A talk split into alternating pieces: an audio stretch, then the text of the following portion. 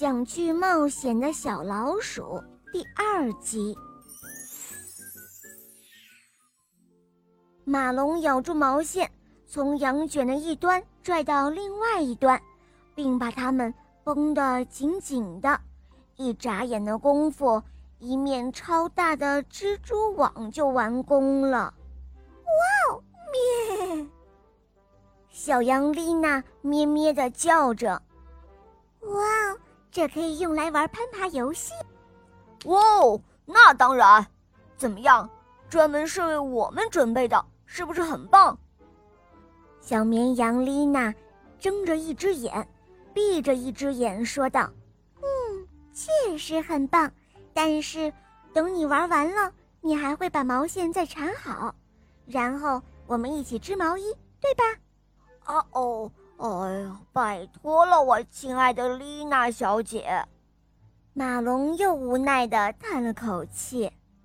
当马龙走到养鸡场的时候，已经快到中午了。哦吼，你也已经醒了呀？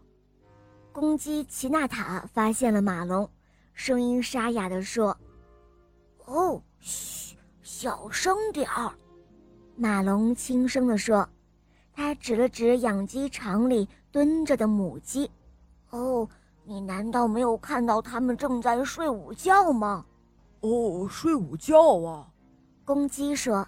“呃，那咱们就唱一首催眠曲，怎么样？”喂喂喂！拜托，我亲爱的奇塔娜，别总是玩一样的游戏，好不好？可是公鸡奇塔娜已经开始高声唱歌了。哦，我们能不能玩一些别的呢？可是马龙还没有说完，母鸡们都已经满心期待的列队站好了。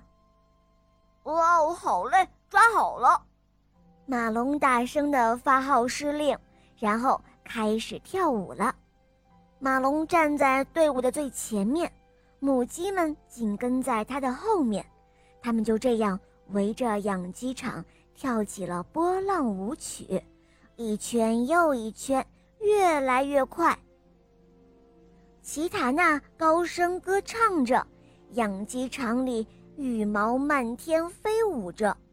他们一直跳到大家都头晕目眩的时候，母鸡们才啪嗒啪嗒，一只接着一只的摔倒在沙地上，还高高兴兴的啊咕咕咕咕哒叫个不停。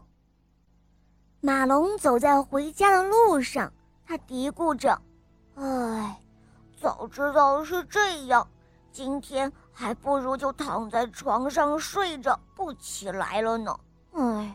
我的小伙伴们每天都做着同样的事情，真是没意思。走着走着，突然他吃惊地停在那儿。诶，这是什么呀？家门口的矮树篱笆前，骨头和鱼刺堆成了小山。他想找点残渣来填填肚子，可惜什么也没有找到。